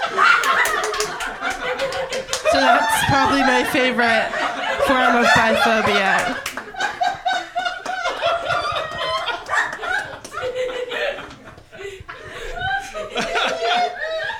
All right. Ben, can you compete with that? Uh, I don't know. This is a one part question, uh, three part answer, one part question. Uh, favorite heckle, starting from the left. Oh, we got a three-part question. All right, here we go. Favorite heckle. This sounds like you fucking like heckling. Were you the one I heard say like, "Is heckling okay?" Damn it. Favorite heckle. I, I mean, okay, this might be a slight detour, but I don't think so. I am still thoroughly amazed because I understand that after 20 years of stand-up comedy, most people don't have a as much experience as we do. But when somebody talks a lot during a show, I will tell them pretty politely to stop talking, whether it's my show or somebody else's, because it has to be done. And their response always is like, "Oh my!" They're always so nice. Or I'm like, "Oh my god, I'm sorry, I didn't know." I'm like, "How did you not know?" they built a little elevated platform for people to stand on. They gave him an amplified device. Like, how do you, you? I know you know this. I know you know this because you don't go into a hotel and there's somebody at a podium at an insurance convention talking. You're just like, "What's up, dude? I fucking love it here." Like, it's a pretty easy thing to understand. So that's my favorite heckles. And people are like, "I didn't know heckling was bad." Yes, you did. Okay, uh, my favorite heckle. One time I was at an open mic just telling jokes, and this guy in the front row was like, "Can I get your number?" And I was like, "Hold on." And then I told a joke about like the way to a man's heart is by stabbing him. and then afterwards, like, "Do you want my number?" He's like, "No."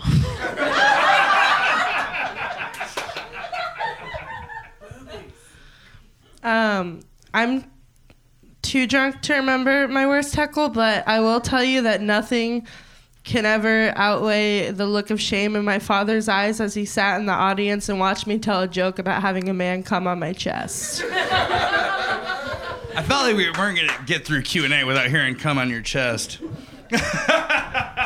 What does that say about me? That's up to you to decide. All right, who's next? Ooh. Don't put me on the spot like that.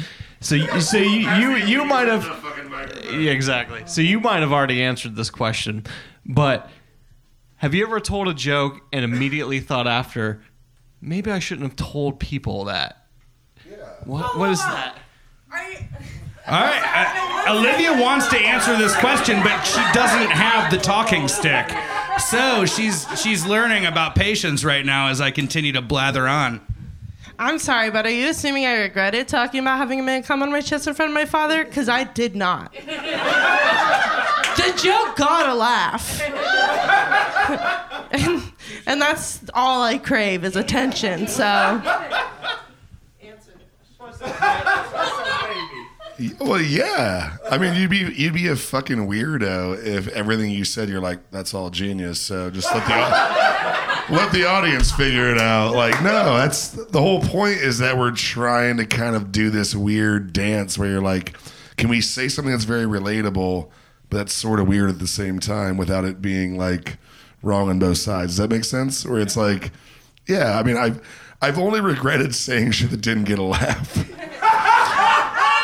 If everybody fucking laughs, that shit counts. Especially if it was something that happened to me. No, because like in your head, you're like, I think this is funny, and then you go say it, and like you don't get a response, and then you, you're like, okay, that was not funny, and like, yeah. And then also, um, my joke about how like racism is taught. I wish I could have taken that class. I regret that half the times I say it. For what it's worth. You got you got you got one more. I was just gonna say I don't regret anything. Realize, realize, realize. I don't. It's freestyle jazz, baby. No rules, just right.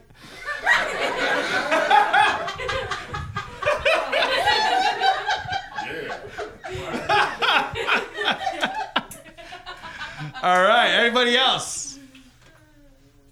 Yeah, yeah, that's what we're looking for right there. Those hands in the air. Um, uh, has there ever been a time? Sorry, more serious. Um, has there ever been a time where you like had to take a break from comedy, and if so, what brought you back? Oh boy. Oh boy, we're getting deep. Yeah, I take a break from comedy about once every six months, and what brings me back is money.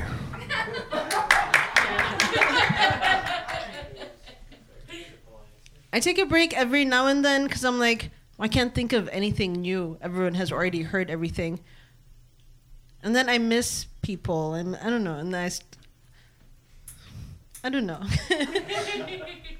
I'm like, I've done everything. I like, I can't think of anything more. But then I miss my friends. I miss the scene, and then, and eventually it comes back. It always comes back. Like it's never gone away completely. You know, it's like, yeah, it's a season seasonal.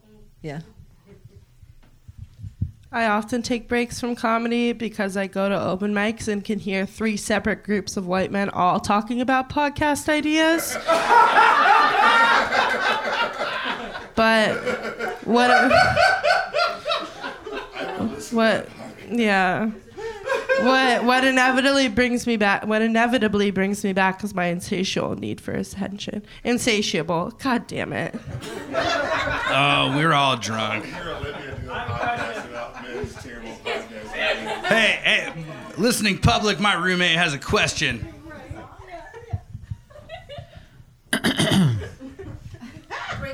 Is there ever a time that you're not thinking of a joke, like at like a funeral or something? this was this one might be easy for some people. I mean, yeah, my thoughts are not constantly consumed by fucking like zingers.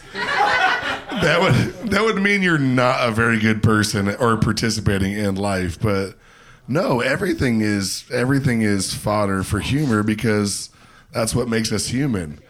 Like some of the funniest shit that's ever happened to me or around me is around some of the wildest shit or like the darkest shit. Like there's just it's like a it's like a sneeze, like a sneeze like hurts but it feels good. Like that's the way fucking like comedy is to me. It's like okay, somebody might get like a, a winner across and it's like I think this might be needed in this moment of levity and it you'll do it and it might not work. And that is terrible. but if it but if it works, it's something that people will remember forever like providing some little bit of levity or some little bit of like humanity in like a really terrible like sort of grievous situation is awesome Yeah, um, t- and to piggyback on that a little bit, like, uh, yeah. it's pretty good good point. But you know, you first like if something is like, I don't know, like I don't want to bring people down. You know, like I'm like th- this is what I experienced. I don't know, just like whenever. If someone asked me how was your day, like I'll tell them what happened, but like not you know, just like in a jovial way. I don't know. I feel like just in general, I'm just like I try not to bring people down as much, even though I'm gonna tell them about how I had a terrible day, but like in the nicest way possible, and like hopefully I'll make them laugh while I tell them about this terrible thing, and like just how I think. i'm so sorry i genuinely forget the question so pass Do you do you ever regret? Or wait, wait, wait, wait, wait. Go go ahead, Tyson. Say it again. no it's fine i don't care Olivia, we're doing it again. oh god Is there ever a time that you're not thinking of a joke, like at a funeral or, you know, a christening? Say more examples. Um, a sacrifice. More examples. Um, yeah, I'm usually not thinking of zingers during sex. And um, one time I tried to kill myself, and when I. and when I. When, my fucking point um, well, yeah, exactly. I was literally in the hospital and my mom was there with me, and I said, You gotta look at it for what it is fresh stand up material. And she got really upset with me. so, yes, I am constantly thinking of fresh zingers. I loved watching your mom while you told that story. That was, yeah, that was amazing. I heard something actually sort of in Oh, you want? to Yeah, go ahead, man. like there's a there's a person that uh, my parents were friends with and like he sadly passed away he had cancer and he was a partier there's no other way to say that like he was a good time guy like he was fun and uh, we had no idea that he wanted to hear for his funeral to be like a catholic mass So we all went to his Catholic mass, and it was so bizarre. I mean, like, there's no other way to say it. It was like a David Sedaris situation, like essay. We were just like, this guy, he had he had the backup Catholic priest. It wasn't the main one. I know that because he said that. He was like, "Yeah, sorry, I used to be the main priest here, but I'm uh, retired. But anyway, uh, Pat's on vacation, so I'm filling in." And this is this man's funeral, and he starts talking all this stuff about how he's this lovely child of God. And in the back row, all of us that knew him were just elbowing each other constantly, being like, "Holy shit! No, he's not." Like we got so much joy and such a great memory out of being like, "This guy is fucking all wrong." that like it, it it produced a memory that was much more like natural and funny than the actual thing trying to be made. So like yeah, there's always that little bit of like it's not a gallows humor. It's just sort of like there's always something to be done in the back of the room. Like uh, we actually kind of understand this better than y'all do. Well, I need y'all to think about something real weird and funny because I need you to pick it back up after what I'm about to ask. Like with with that subject about like like you know these dark situations and thinking about something funny about it. Like, do you ever feel a weight or a responsibility uh, uh, for like? helping people see themselves in a different way because I feel like comedians make me realize how humble I should be a lot of times. You know what I mean? And and, and you can't answer me right now because I got the talking stick and you don't. But I feel like comedians make me think about myself in a way that is enlightening and humbling, and because I'm fucking ridiculous. Do you ever feel a responsibility for that in any way? Uh, Walter wants to take that. Oh no, you give us too much credit. We're just dumb fucks, just like, oh, I think this is good, and fucking speak it out into the world. It's, okay, that's just me. Like I went ziplining once, and people had and people had no idea how much of a fear I was overcoming while I was doing it, and I was like, "Who who here has done this for the first time?" Whenever I was like. And at the end of it, we like were talking, and I was like, "Oh my god, I overcame this fear." And I told them that I did stand up, and they were like, "I can never speak in front of people." I was like, "I'll fucking do a forty-minute set right now instead of having to almost shit my pants on this canopy tour in Delaware, Ohio." So yeah, it's just it's just it's part of just what we do. It's not like meant to be this like overly like, "Oh, it's so natural." It is a weird thing, but like you're just compelled to do it, and you're kind of wired that way. I did not know who Elon Musk was until nine calendar months ago. Do not idolize us. We are pieces of shit. Do not, do not idolize us. We suck. We're idiots. Make a poster that says "Do not idolize." Do not idolize us. Recognize the pieces of shit that we are. God bless America. all right, all right. We, Catherine, let's let's hear your question. Are there any subjects that you will never talk about on stage? Oh, this could get uh, interesting. Truly is very empty all of a sudden. yeah, give it. Yeah, give it to the fucking white guy who looks like it's essentially a hot dog in clothes. Um. No, there is no subject that is off limits. The difference. I, okay, I kind of fucking hate being academic about comedy, and I extra hate that I like talking about it. It's probably mostly not interesting, but topics are not off limits. Uh, tones and objectives are off limits. Like, it always should be about like who is being made fun of. If you're making fun of the perpetrators of violence, cool. If you're making fun of the victims of violence, not cool. So it's not about topics. And that's why sometimes, like, I mean, I didn't do it tonight, but like, I do some pretty, really raw jokes about Catholics. And people react like I'm doing a joke that's making light of like abuse. It's not. It's because abuse makes me so angry that I want to make fun of abusers. So that topic to me is not off limits, but you have to do it in a way that like brings people in. Uh, I still haven't figured it out yet because I say here's Catholic and then I say abuse and they're like and everybody just runs out the door. So, but it's not topics to me. It's tone and it's who are you making? Who's the protagonist? Who's the antagonist? Like who's getting shit on versus like who's the the uh, the hero of the story? again to piggyback on that no but like okay so you can talk about anything but like if you're going to talk about something uncomfortable just do it like with do it in such a way that the person who heard it will not regret having heard you talk about this thing. You know you can talk about anything but just make sure you take people to the good place afterwards. Like this is very vague but like no subject is off limits, but like just handle it with class and finesse. You know, you don't have to be crass, but like if you have something smart and something insightful, like you can talk about anything and just be good about how you do that. Okay. Um, this is also sort of tricky back. I'm too drunk to speak real words, but I have genuine thoughts.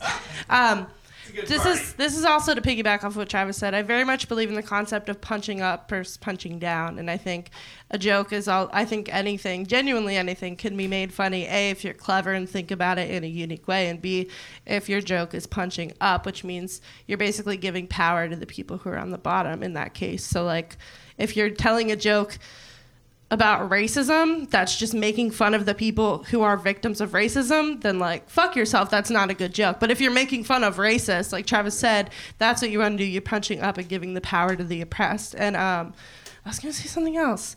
Um, yeah, I think you have to you have to be funny. Like I think it's good to talk about genuine, important topics and uncomfortable topics using comedy. It's an art form that you can use to like say something, but I don't think your mission should be I'm going to use my comedy and I'm going to preach to these people. You know, I think your mission number one should always be be funny if this is the art form you choose. So anything can be made funny if you're fucking clever and smart enough to like make it funny, but just focus on that i feel like rather than like i'm gonna make a difference with my comedy and this is gonna speak my truth.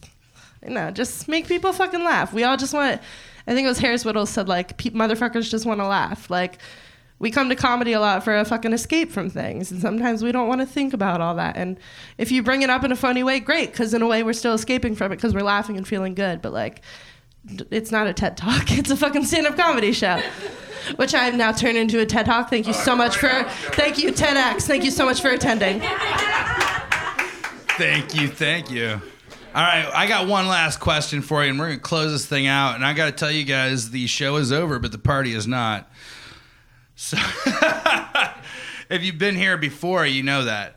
But my la- my last question is, what is the uh, what is your favorite most stupid joke? Your most favorite stupid joke. That is my drunkest question ever.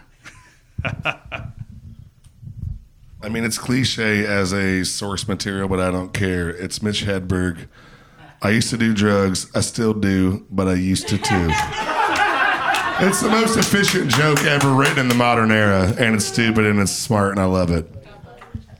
That is a really good joke. I fucking love Mitch Hedberg. But my favorite dumb joke is a joke that I tell. I'm gonna tell it to you guys.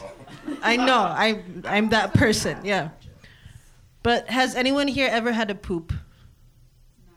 Okay, no one. Okay, so so no one will get this shit. I guess I don't know.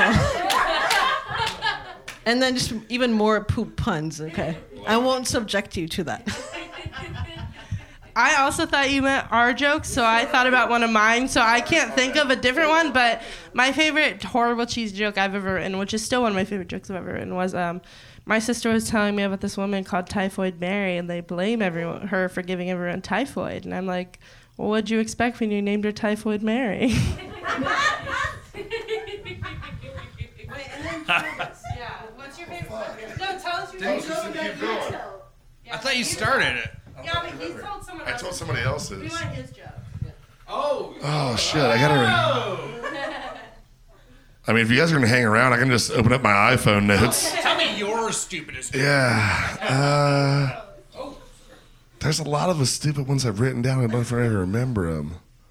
Um, let me think. Uh, Fuck no, I'll remember it later. Yeah, sorry.